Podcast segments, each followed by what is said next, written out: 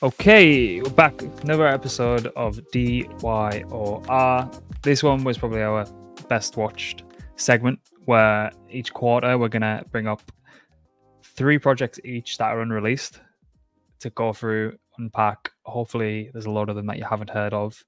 And as I said, because they are unreleased, we'll try and give you a bit of information of how you actually get exposed to them as well. So, the last one I think I picked what did I pick? Intent X. No, I picked Intent Pro. X. Or I you looking at mine. No, yeah, at yours. You got a Five. good entry, Vertex and Juicy. yes. The perp show. oh yeah, it into the perp show because we didn't corroborate notes before. this one will not be a, a perp sticks episode. Um, yeah, I had good entry vertex, GCU, had Ion, Intent X, and Pair, and um, yeah, I think all's looking well in those camps. I think Intent X is doing extremely well. I think Vertex, a lot, of, a lot coming out of that camp. So if you pay attention to the, the website, there'll be a, a lot of juicy information coming out of there soon. But yeah, Intent X, the the pairs they've listed recently, it's it's going to be difficult to. I, I know we said this on on that initial stream, but it's going to be really difficult to to match that. Yeah. Yeah, it's just anything that a, any CEX supports or any um, backer supports, you can uh, you can put on there. It's pretty cool. Yeah, have you seen? Um, so I know we've covered intent on this segment as well quite a lot, but uh, I I was on with Jordi Alexander from Oh, yeah. Man- Mantle and Selini Capital for an episode of Still Early that's coming out next week, and he's saying they're focusing quite heavily on being one of the number one solvers in the space, and I was just asking him about how like market makers are positioning for that, and I've even seen recently signups. You know, the bridge they've they've started to. I don't know if they've rolled it out just yet, but they're they're rolling out a intents based bridge as well, and I think a lot of people are starting to pay attention to Across. So, as we as we mentioned previously, I think that side of the industry is only going to increase. Yeah, I mean, intents make a ton of sense for bridges, so I can't wait to see that. Yeah, just about all the, all the uh, any of the bridge liquidity that's been exploited or the founders have been arrested and they can't get access to the multi sig. Hopefully, some of that goes away. Yeah, obviously security risks with bridges, but hopefully some tech like this helps. Yeah, you'd like to think so. So, do you Yeah. want to do you want to kick us off with your your first pick? Oh, sure. Um, yeah, this one, if people listen to the Solana DePIN episode, we talked about it, is io.net. It's a distributed clustering uh, for computer hardware. Uh, found this one, obviously, while going through the research for Solana DePIN. Uh, it's not out yet, but it's really interesting. So this the problem it's trying to solve is a lot of AI startups have emerged, obviously, in the past couple years, and they need quick access to compute power, and a lot of it think I saw a stat where compute power is doubling every few months, like necessary compute power is doubling. But chips are really difficult to source and they take a long time to procure. So there's a big problem there. And then, and then they have centralized solutions that exist like Amazon Web Services and Azure, but they're really expensive in comparison. And if you think about it, after the merge, you have all these uh, Ethereum miners that are just sitting idle, not doing anything. So it'd be nice if they could be put to use so io.net, it's they're building this distributed, decentralized net of processors for mostly machine learning clusters. Um, and we talk about in the article for a solution to be, uh, I mean, to be groundbreaking, has to be better, faster, cheaper. And I think io.net's well well on its way. Ah, there you go. Yeah, that looks nice. Um, so for better, they already have like 23,000 GPUs in their network. And last I checked, that's like three times more than Akash, which is the one you really think about when you think of distributed um, computing power. Uh, and their their goal is to get to 1 million processors in their network. And they're still pretty early. So we'll see if uh, they get there. And a lot, unlike a lot of the competition in the decentralized space, they allow for like any number of these GPUs to be clustered, which is necessary for these type of workloads that machine learning goes through. Um, but it's not really available elsewhere to define like how you want your cluster to be formed. Um, so this alone kind of sets them apart. And obviously, since it's crypto, you can deploy all this permissionlessly. There's no KYC, there's no sign up process. You just click a few buttons and your your machine's clustered and you start connecting. Um, so another issue with like Amazon Web Services and the like, it takes a long time to spin up one of these instances. It can take up a couple days, but you can even look at their demo at Solana Breakpoint last year. Um, they spun up an instance within a minute or two. is really impressive.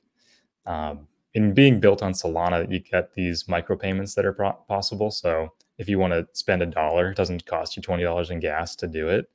And that lowering of, bar- of, barriers is a big deal when it comes to these new projects getting on board with DePIN. That and um, they have the, all ton of built-in integrations that folks already use for machine learning processes like Hugging Face, Unreal Engine, PyTorch, Ludwig. Kubernetes. It's just all plug and play when it comes to AI and machine learning apps. Uh, just a big deal because obviously, yeah, you want to lower the barrier to entry. And yeah, it becomes cheaper too because you get all this existing hardware that's floating around in the ether not being used. And if they can plug into the network, it's just they get more money and we get to spend less money if you're you're building apps. Um, so yeah, uh, I think they said anywhere between 70 and 80% savings when compared to Azure, AWS for cloud computing. So it's kind of a win-win, right? You have uh, way cheaper on the consumer side, and then on the distribution side, you get to to actually make some money with your idle hardware. And we talk about a couple things at the end of here, like narratives, raises, token, bear case as far as narratives, I think the AI narrative is really strong and people want exposure to that AI and crypto side of things. You can just see how well Render does when there's any action on NVIDIA and TradFi or anything like that. Um, people want exposure to that. And I think io.net makes a lot, whole lot of sense. Um, problem is most of these AI crypto projects are vaporware. Not saying uh, renders vaporware, but it's it's really frothy, if anything. Um, but a lot of these smaller caps or newer projects just seem like why do they exist as like they're just trying to get as many keywords as they can um, in their docs um, it's just annoying to read through all this. yeah it's insane it's like let's see how many of the keywords we can hit um, but yeah, anyway, put an extra, extra, zero on the on the initial pre-seed rares for every yeah. buzzword you can fit into the landing page of your deck you know that exactly yeah if you put ai somewhere in your deck it's instantly another another zero but the, the, access to this type of hardware is definitely an, a use case that crypto can help with, right? You want that thin middleware that can connect the buyers and the sellers of this hardware. So it makes a ton of sense. And they just raised pretty big Series A from Paradigm and Sequoia, 124 million. That's it's oh, nothing wow. to scoff at. Yeah, and uh, they're apparently planning a token launch end of this quarter. So I'm interested in it. Um, I guess the bear case obviously is there's a competition and we don't really know what the tokenomics are going to look like completely. They're probably going to use some kind of burn and mint equilibrium like a lot of those other DePIN projects. Um, but they have some pretty strong backers. I'm guessing the initial launch is going to go pretty well. But yeah, I'm excited about it. And this is one of the ones I'm watching pretty closely. Obviously, I've talked about it twice, so it's a, it's a pretty cool what, one. I wonder what that FDV is then it launches that. It's got to be in the billions, is it? Yeah, you would think maybe 10% raise or something like that. So mm-hmm. yeah, pretty, pretty, I don't know There's if it's frothy, but it's, it's pretty interesting anyway. Yeah. I mean, wonder where that puts it on the, like, I'm just going to bring up CoinGecko for a second on the AI category because you definitely tie it into that, I think. Um, yeah, it's basically just looking at L1 or something. Yeah, yeah. I've seen so I've seen a couple of people um speaking about this, uh, and they're all people I actually really trust. So there's quite a lot of good confluence around this. Um, as you say, a lot to still be desired when we can can actually figure out what the raise is, what the actual float is going to be, how they're going to get it into the market, like all that kind of good stuff as well. But I don't know. I like it. You keep banging banging the drum on it.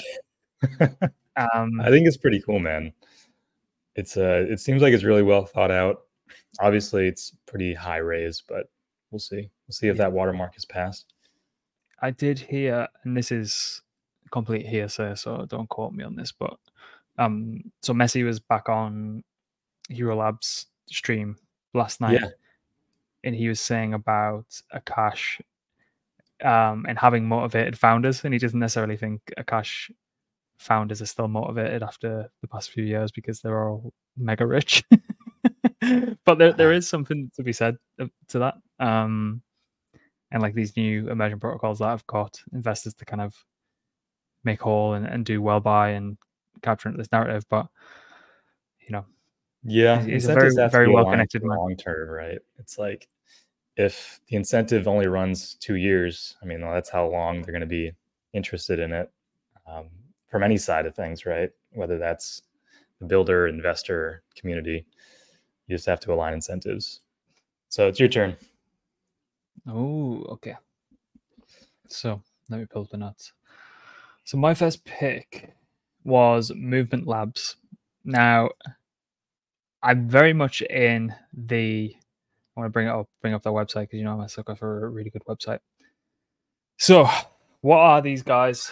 If you've listened to Still Early podcast, which I encourage you all to go and subscribe to, that's our second production, looking at founder interviews with areas of the industry that we think people might be talking about in the near future. And before delving into Move and the Move ecosystem, obviously, initially your mind is going to go towards Aptos and Sui. And there's a bit of a backstory. Aptos and Sui were two projects that actually spun out of. Can you remember the the Libra Diem Facebook project?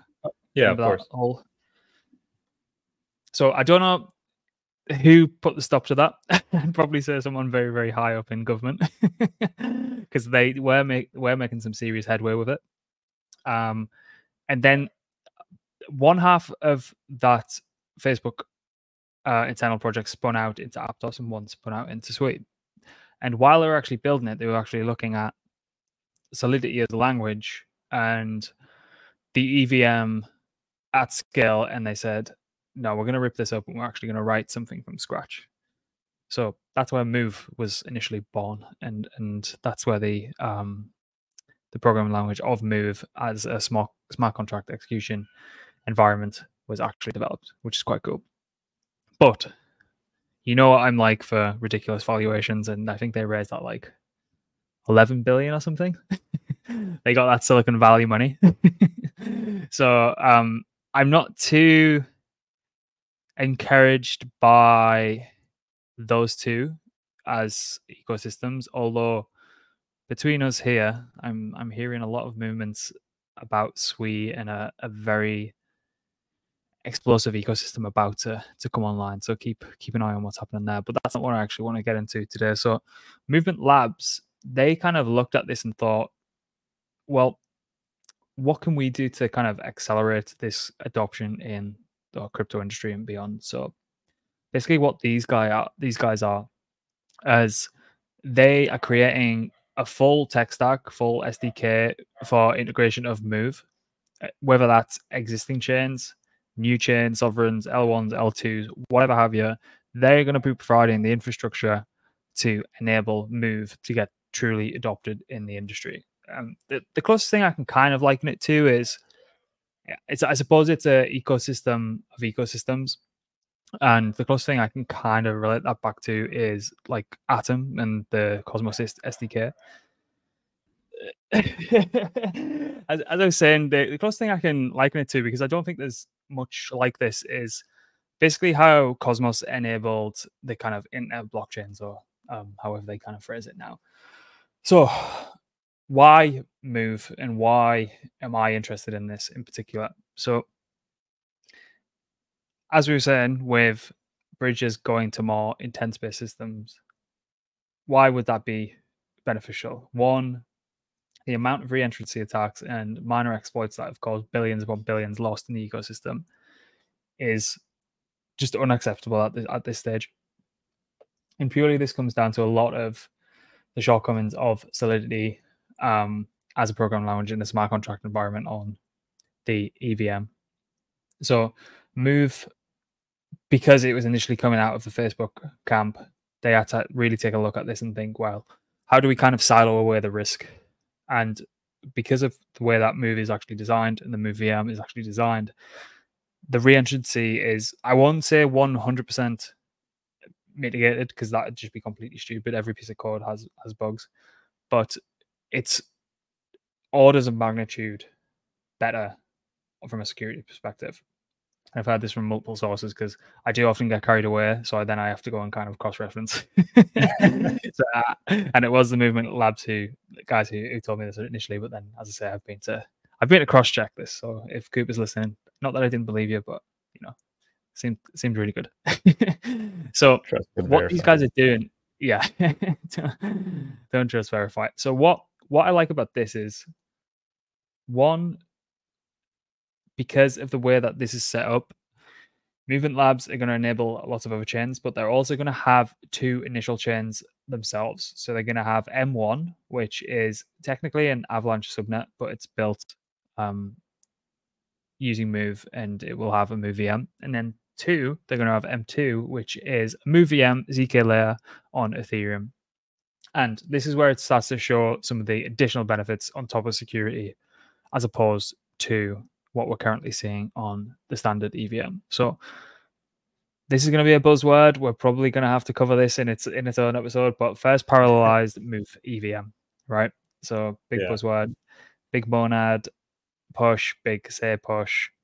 I think there's a few of us trying to push it. I know data availability is a big issue when it comes to parallelization, and I think Monad released their hardware requirements earlier, and a lot of people were saying that they were seemingly too low from what I could yeah. So so Mert from Solana said, "Yeah, you're going to need to double that on the comment," but he, he would he kind of would say that. So for those of you listening on Spotify, it also says on M2, which is again move VM ZK layer on Ethereum, 0.01 less than 0.01 cent uh, gas fees, theoretical TPS of 160,000 transactions per second, which is you know, pretty good. Like to see that in action. And then another aspect of the industry that is kind of talked about, but a lot of L2s like to kind of just uh, keep it hush hush and, and work on it in the background is decentralized sequencer enabling sub-second finality. So another kicker that's written just below that is M2 is the fastest, most secure L2 on the market, leveraging Celestia for data availability. So maybe, just maybe, you might see another juicy tier stick a stick tier airdrop here. So again, high level increased, um, well, decreased security, um, oh, increased reliability through security because of Move. There's parallelization basically inbuilt, which opens up the design space massively. Drastically reduced gas fees and theoretical TPS is uh, like really, really, really impressive. Um, and again, this plays massively into the whole modularity aspect. There's going to be a shit ton of networks that look at this and think, yeah, we should actually have one of those. So Avalanche, technically, kind of a first mover on this with M1, one of the Movement Labs' uh, Sovereign L1. But if you listen to the still early episode with that I did with Move, the Movement Labs guys, they've already partnered with Arbitrum Orbit, which is technically Arbitrum's um, tech stack to enable L2s to be spun up using the Arbitrum stack. So I wouldn't be surprised if, right? yeah. Uh, no, they've got two, haven't they? Arbitrum. Thought Orbit was their L3s. They have uh, Stylus, which is like um, anyone can spin up chains using whatever language they want. Maybe they ah nice built out Orbit more. Yeah, no, yeah, yeah, you uh, yeah, you're correct. Orbit is like similar to a Nova. So basically, they're rolling that out. They said OP stack integration basically done. Polygon SCDK, I believe they call their tech stack, already done. So I think you're going to see each ecosystem take a crack at this. Um, and if it takes off, it takes off. So what I did say in right, where's it at? Solution, blah blah blah covered all that. Narratives, as I say, it's kind of a modular monster, taps into that, and obviously a lot of nice references to Celestia, which we all like. Doesn't hurt. um, infrastructure and co-leveraging of other ecosystems great to kind of bootstrap initial attention, which it's it's definitely doing. Um, token, nothing yet. but you kind of read between the lines of M1 and M2. I'd imagine if you get over there and you're interacting and trying stuff out, potentially going to be something. Um, the Razors section I've put, they did a pre-seed of 3.4 mil. I'm not sure what that valuation was, but I'm sure it'll come out relatively soon. And then my bear case, and I think this is quite, um, you know, you'd expect this. So I, I think there's probably a longer road to developer adoption than everyone anticipates. If Aptos and Sui run and you it's a you know what it's like it's it's this perpetual flywheel of oh hot ecosystem brings in new developer talent because rising tide lifts all ships and then hopefully you get some retention around there and people kind of come over and take a look. It took solana a long time to reach that kind of level apparently there is a little bit of a closer crossover with if you kind of got a strong base of rust and uh, Cooper was saying there's like roughly around two weeks, and you, should be able to get your uh, head around it to quite a high level if you do actually have that strong fundamental base. But yeah, long road to developer adoption, not necessarily t- battle tested with regards to security and lindiness, although there are huge um, pros to the actual programming language in and of itself. But yeah, I don't know. I think it's gonna be a long one. I don't think you're gonna get a million X overnight, but um, if it begins to peak developer interest, then I think it's definitely one to watch.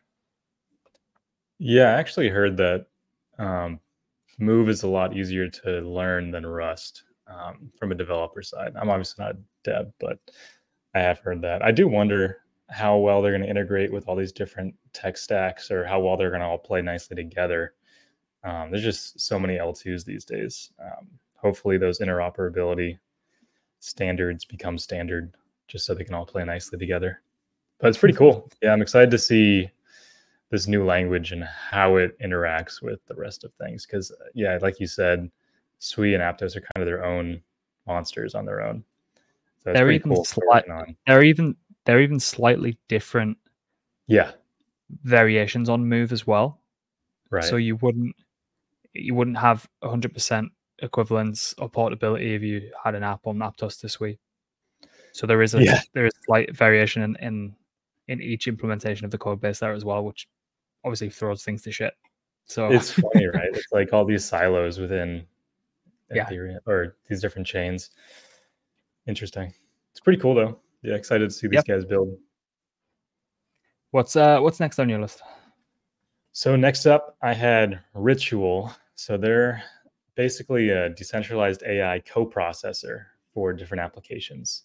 So I started looking into this. I came up uh, as a, a, project that's bootstrapping their security with eigenlayer restaking because I've been going through a lot of restaking stuff recently.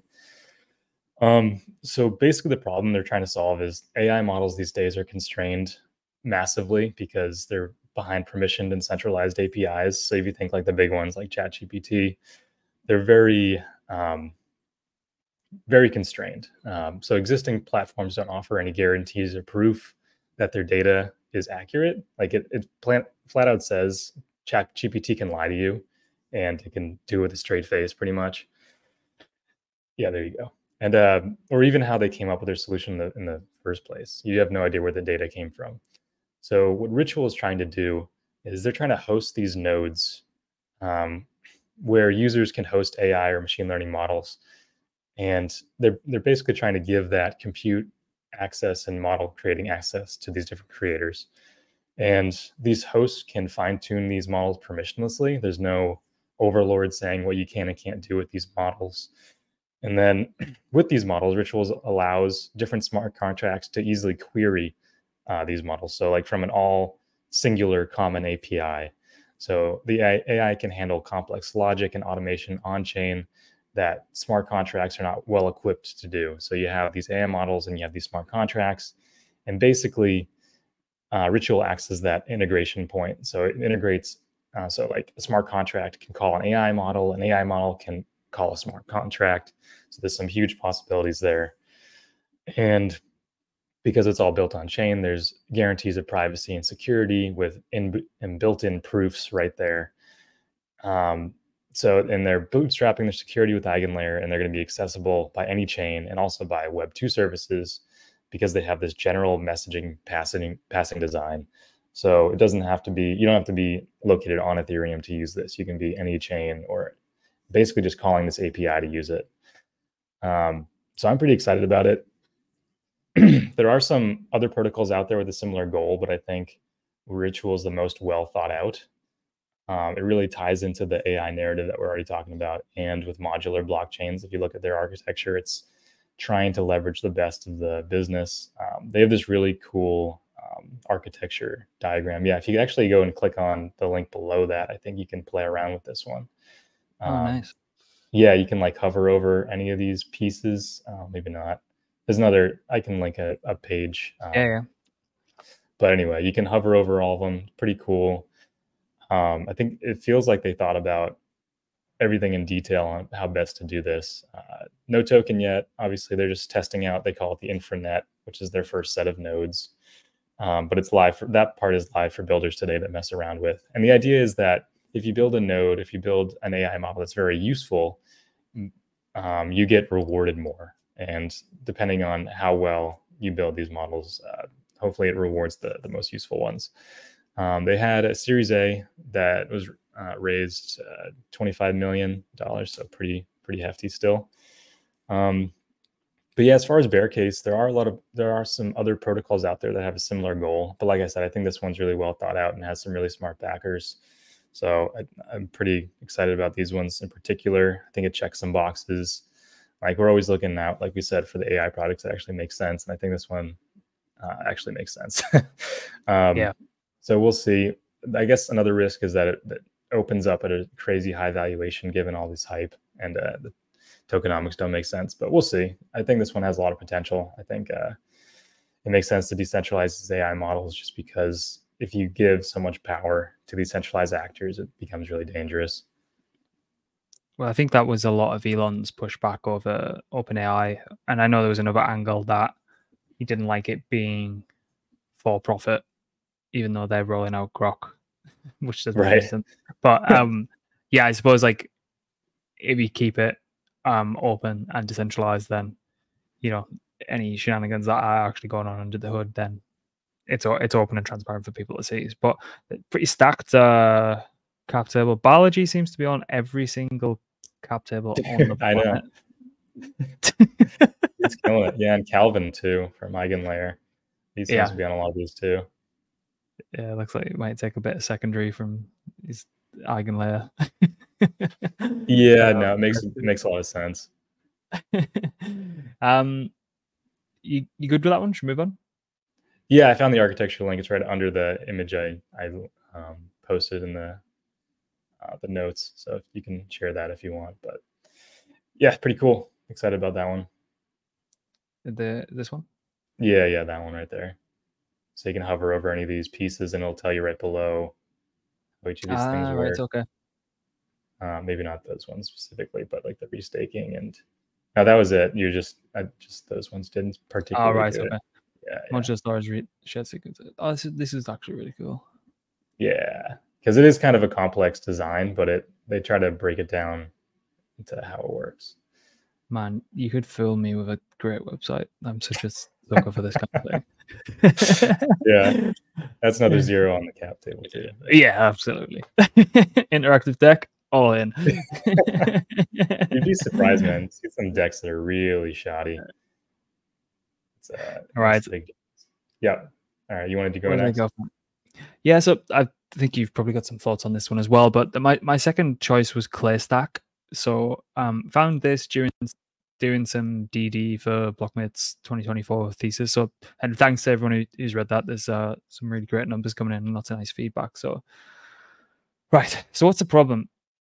I actually interviewed the guys from SSV Network yesterday, which are paying huge attention to distributed validator technology. And I think we're going to be hearing an awful lot of this because there's a lot of projects going online a similar sort of time that are operating in this environment. And high, high level to this is DVT, um, a couple of the operators in this business are SSV Network, Obol, uh, ClayStack, albeit a kind of different different t- different take on it, but it's a way to mitigate any single point of failure on liquid staking. So you can actually split up a validator key into numerous different keys and different geolocations across different execution clients, um, all different um, across different pieces of hardware. So again, just removing any single point of failure if one of those um, validators or one of those nodes were to go down, you're still um, fulfilling your duties whilst you're staking on the network. So increase reliability, increase durability of the network, increase decentralization. Um, obviously, there's a lot of talk around Lido's not Lido's market share is not going anywhere anytime soon, right? Right. it's just not. Did you see the numbers for the for the vote? The self Oh yeah, vote ridiculous. ninety nine point eight percent voted against. Yeah. So It's like no, why would we? no, why why would we? I'm not doing it. So It is funny though, like the incumbent or the folks that are trying to unseat Lido. It's like, yeah, we'll self limit. Yeah, if we we won't put ourselves above thirty three percent. It's like you're not even close to thirty three percent. kind It's of very noble of you. Yeah. yeah, yeah, yeah. but yeah, anyway, so the issue is that's not going anywhere. Not not going anywhere anytime soon. And there's inherent risk on that. There's something we should actually do. Uh, maybe it's just a one or two pager on the supermajority of Geth as well, because that that's obviously a big issue as Oh, well yeah. as being the main execution client on Ethereum, which is causing a lot of concern recently. And yeah, so DVT as as a way to kind of mitigate that or dampen the effects of that and just increase reliability across all the validators that are plugging into distributed validator technology. So because I've been eagle-eyed around SSV for a while, and I think SSV is going to be potentially a good player, not financial advice and all that good stuff. Um, they did actually come out with a post recently where they said, and I'll get onto ClayStack in a minute, but this is this is kind of like just setting the scene for you, that they could actually use DVT to tap into restaking, shared security, and enable a much more reliable network of validation across the active actively validated services, whether that be insert product here, Bridge, Oracle, L2, as we've seen, that are going to be leveraging their security from Restake through Eigenlayer. So. ClayStack comes around and basically immediately after hearing all this and reading all this, this pops up and um just a plug for the Rollup, which I think are a really good uh, media organization. They've got a great podcast. They've got a lot of great content that comes out, primarily focused on modularity and all that good stuff. I think we'll get Andy on relatively soon just to talk through that because I really like what those guys doing. That was a Um, and these, yeah, they they brought up they they brought up ClayStack and put put this on the on the radar, and again it popped up during due diligence, and then kind of came up in this SSV talk as well. So it's like that rule of three. If you hear it from three separate kind of yeah. sources, then go and check it out. But um, so basically, what their website's saying for anyone listening is natively restake your ETH in a slash resistant modular distributed validated technology based liquid staking protocol. So that is a bit of a mouthful, but in essence, basically that means you're gonna stake ETH through Eigenlayer, and then you can actually restake that across a lot of actively validated services, whether that be um, as we say, a bridge, an Oracle, whoever's using the Eigenlayer to bootstrap their initial security. Um, and not only do you just stop there, you can then also decentralize and increase the reliability and remove the single point of failure of the validators of that restaking network. So basically, it just makes the whole restaking and active, actively validated services um, that are using the shared security of Eigenlayers restaked ETH and it just ensures a much smoother process, a lot less downtime, a lot less reduced slashing risk. I don't know if slash resistant is the right phrase here because a lot of stuff can still go wrong, and you'd need every validator to, opt in to Well, being running on DVT as well to make it yeah, I think it- it's just saying that. Yeah, I think it's just saying that it's there's less of a chance that all of these validators are going to collude at the same time. Like if one validator is colluding or is trying to act maliciously, uh, it's sharing the keys, so it can't over yeah. overrule everybody else. So it just kind of Yep. spreads it out even more. Exactly so i think you're going to see a lot of a lot of this and like i put in the notes it, it's a bit of a a narrative monster in the fact that it's tapping into restaking. It's going to be probably plugged into a lot of AVSs. All the keywords. also, yeah, and I also think DVT is only gonna come onto people's radar more and more over the next couple of months because I know a lot of these, like Obol doesn't have a token. The token for ClayStack, I believe you can stake ETH on ClayStack, and then you I don't want to say the word, the P word, but you start to receive Clay points. It's everywhere. and Can't escape it. and be- and because they're they're restaking, you stick on their platform, and they'll restick it in Eigenlayer for you. You earn you technically earning double points because you're earning the Clay points, and then you're earning the Eigenlayer restake points as well. So All the want to points. check out want to check out uh what did I put for bear case? So bear case it goes over people's head. um DVT is slow to be adopted by LSTs and L- LRT providers. I know Lido are doing a capped rollout. So like I don't know, half percent of um nodes in their selected network will start implementing and start using DVT. So I think it's a long adoption curve, but I think there will be a social there'll be a lot of social pressure to move towards it. Um, and that the last point was, which doesn't make a lot of sense. Oh, yeah, it actually does. Gets lost in the source of lots of other other shiny restaking projects that probably have a lot more Ponzinomics going on. So that's Yeah. Claystack. Yeah, with restaking, you do get a lot into compounding risk. So it's, I think it's going to become glaringly obvious that there is way more risk in these LRTs versus the LSTs. So I think um, DVT is going to take the spotlight eventually. Maybe not right away until something blows up and people are like, "Uh oh, how could we have prevented this?" Uh, and something, and DVT is going to uh, take the spotlight, I think. Um, but it's really cool. Yeah, I like uh, that we're actually talking about it and that one of the options exists. If protocols can stop launching LRT projects so I can finish my research. That'd be great. Seems like there's a new one every day and I could add it to my list. Man, I've got so many as well that haven't even came out with stealth that I need to kind Are of you send you over. serious? Oh, yeah. yeah, I started it uh, with a list of 10. I think there's 14 or 15 now. It's uh, it's, it's it's ridiculous. But it's good to see people are building. It is exciting times for sure. Your next one's a great pick. Yeah, man. I, I've been wanting to talk I about this for, this. for a while. Uh, so it's pretty cool. I so the next one, up, third one on my list is Parcl. So basically, real estate perps. Yeah, I know what you're thinking. Don't worry, we'll, we'll get there. So I, I was playing around with Solana a lot um, bef- right before the Jito airdrop. I guess I got lucky. Um, but anyway, playing around Solana, see what was out there. And I think Ansem mentioned this one a while back um, before it had a po- points program, before it got everyone on everyone's radar. I thought it was pretty cool. So the whole idea that people want real estate exposure on chain has been kind of a meme for a while because who actually wants it i don't know but i think it's kind of cool that we're trying different things but it's been an issue like it's been tough tokenizing the real estate um, because you think about the liquidation process of selling a house is very complicated and you can't just market sell a house um, because you actually has to physically sell that piece of property um, and you have There's to no- trust that there's There's no there's no AMMs for houses. no, unfortunately not. And do you have to really trust that the centralized institution is going to act on your best interest and not be like a greedy middleman taking 20% spreads or whatever? They'd And- never do that. No, they wouldn't do that. Yeah, definitely not. Um, I mean, you, you saw what was that USDR that was backed by real estate? You just there's a liquidity issue, right? So Yeah, yeah, yeah. if there's actually physical real estate backing it, there's an issue. So the solution that Parcl came up with was like a VAM VAMM design, which is kind of like how G, GMX operates, where traders are trading against a single liquidity pool.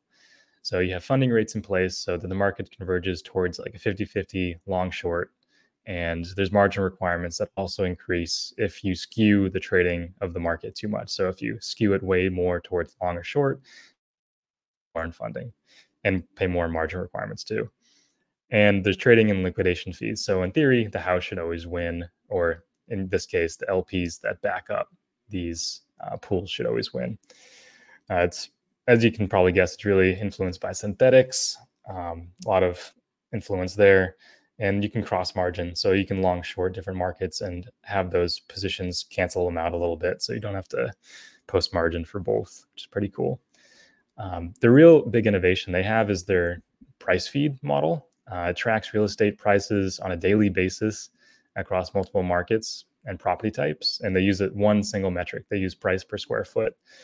So that's the only metric you're going to see here, and uh, it's kind of novel because other indices do exist. Like you've probably might have heard like the Case Shiller Index, but that really only looks at very specific types of properties. Like Case Shiller only looks at single family houses.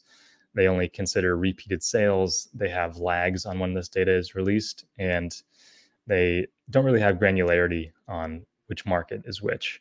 Um, so, from Parcl's point of view, they have this internal bespoke process to ingest the data and output a median daily price per square foot estimate.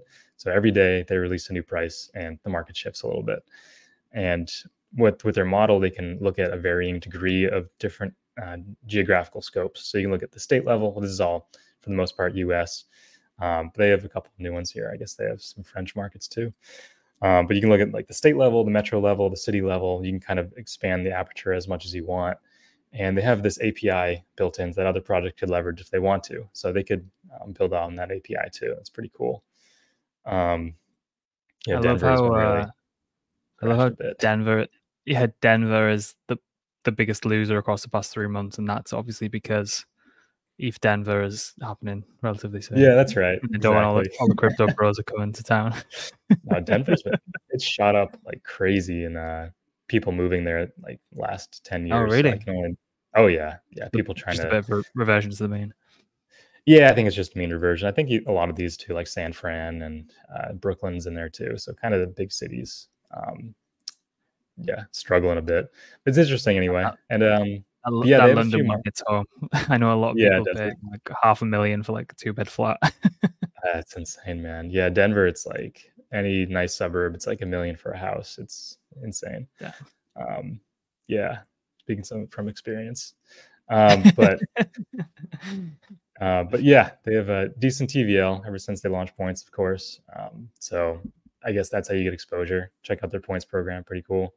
And the only reason I, I wanted to do this episode was to show my um, ref ref link anyway, so it's fine. Um, yeah, but it's pretty pretty put that, fun. Put that in the description, by the way. Yeah, just use five six three. He, you got got me. I can uh, feed my family. Um, just playing. It's fun to play around with these new projects for sure, and to see one that's not just a new. I don't know. It is a perp dex, but it's it is kind of a novel idea. Uh, it's pretty cool, and they actually have some new data or some new technology that they're using, right, with their uh, proprietary um, index model. Um, but yeah, narratives they're attaching themselves to. Solana DeFi, which has been kind of struggling. Obviously, you always think of like Ethereum and the L2s as DeFi, and maybe Solana for consumer apps or uh, different types of apps that aren't necessarily DeFi. Um, and then real world we RWAs for uh, um, if that ever comes back, uh, something physical that you can tie down where it's not just monkey JPEGs. Um, but in theory, there are houses that back these up, uh, at least somewhere down the line. Uh, no token yet, obviously, but we talked about there's points. You know, go farm those if you feel like it. They had a seed round back in December of 21, so it's been a while. They raised four million dollars back then. They had some pretty big um, VCs, Ar- Archetype, Dragonfly, Shima, ParaFi, Coinbase, Tribe. So some oh, big wow. names, but they haven't raised in a while. But it seems like they keep shipping. They just released their new version, so that that part's exciting to see. I'm kind of interested to see if they uh, they raise anytime soon because I'd, I'd it seems like the right time. Yeah, yeah, it's been a while.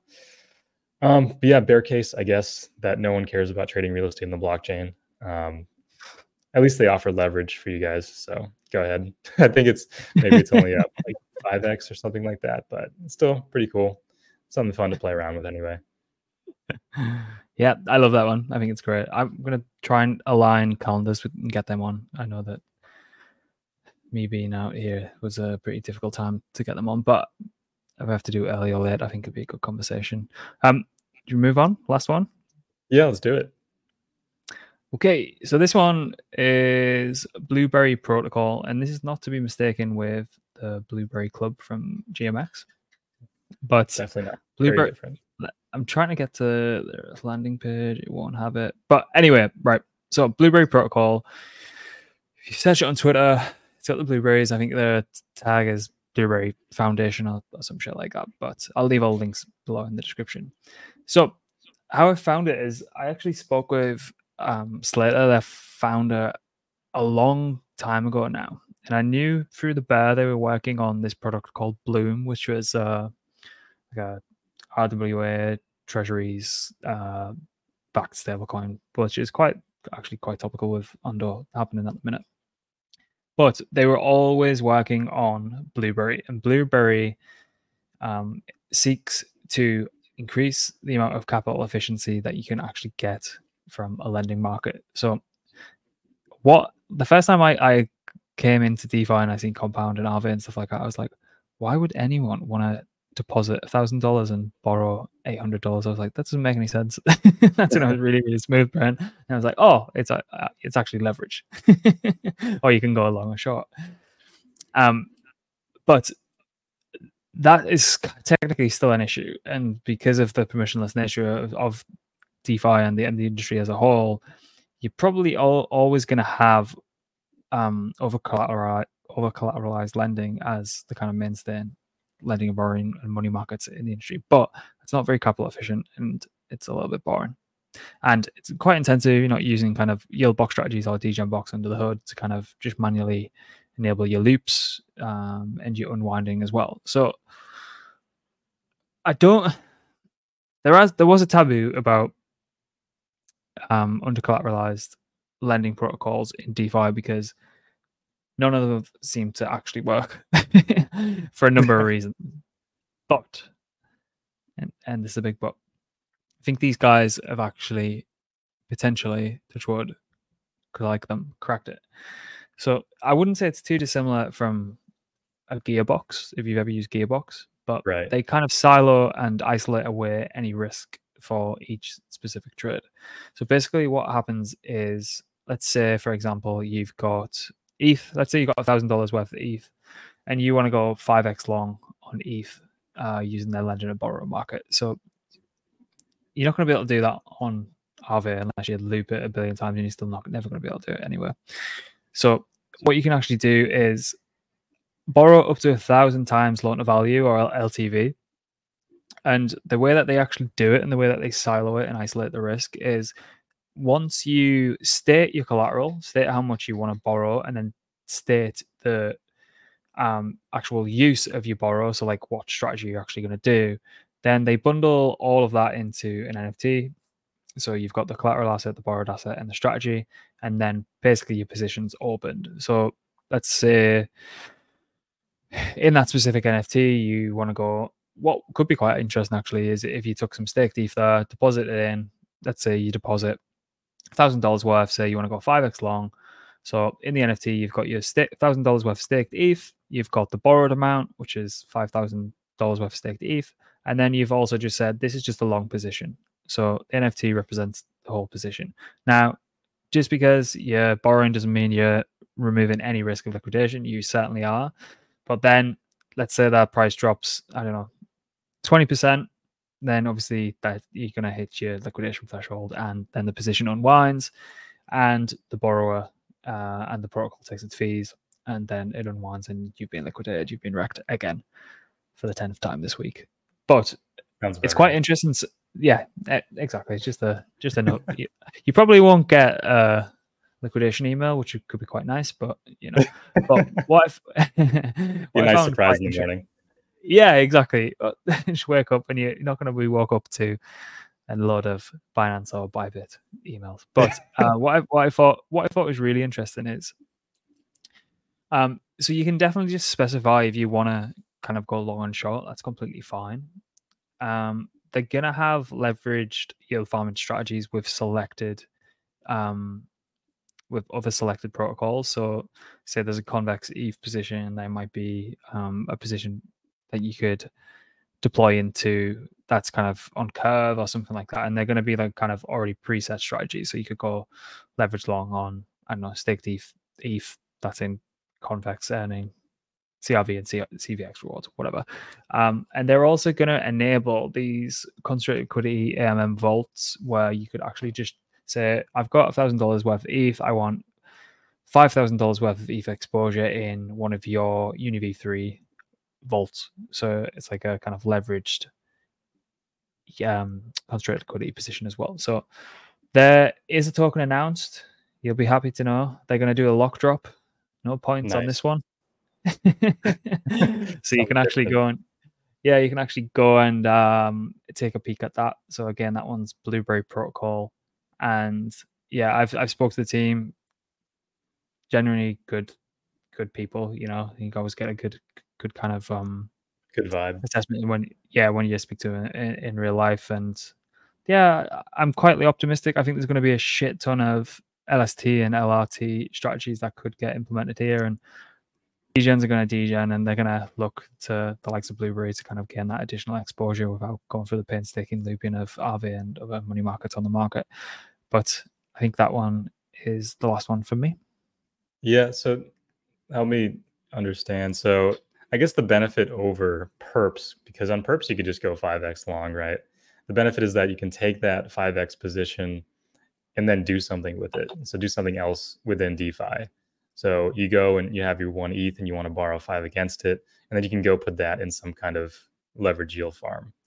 Um, that's pretty cool because you get 5x exposure to that farm. But I guess you do still have a liquidation threshold you have to be careful of. Mm-hmm. Mm-hmm. And I think um, lending like money markets are a little bit easier on the fees as opposed yeah, to. Uh, like Thing. And Compound APRs typically always outperform the likes of your on-chain perps dexes as well. So like a lot of people you'll see if you see a lot of large money moving around and you can see them leveraging or shorting, they're, they're probably going to be using the money market. That makes as sense. Opposed to actually, as opposed to actually going and eating a shit ton of slippage um, on a perp stack. So pros and cons of both, obviously, but uh, yeah, it, it seems quite interesting. A little bit something unique, I think. Yeah, no, probably because funding rates change around so much too on those dexes. Yeah, a little more, yeah, expected. That's cool. Yeah, I'm excited to see a lot of this innovation happening with the DeFi space, doing some fun stuff with these money Legos. Absolutely. So I think that's it for Q1 episode of tokens to tokens and projects to watch. I think that was a good one. yeah, man. We'll, uh, there's a lot more to look into. So hopefully, folks are paying attention to the markets because there's a lot of cool projects launching right now. Should we do an LRT episode soon? Oh man, yeah, sure. there's a lot to go through, but I'm down. Might have to be a week long live stream. yeah, I know. I'm trying best to understand how the how we should uh, present that. I don't know. We can figure it out. There's a lot yeah. to go through, so maybe that would be helpful to people because there's a lot out there. All right. Well, if you enjoyed that, please like, subscribe, do all that good stuff, and yeah, we'll see you next time. Hope you enjoyed it. Goodbye.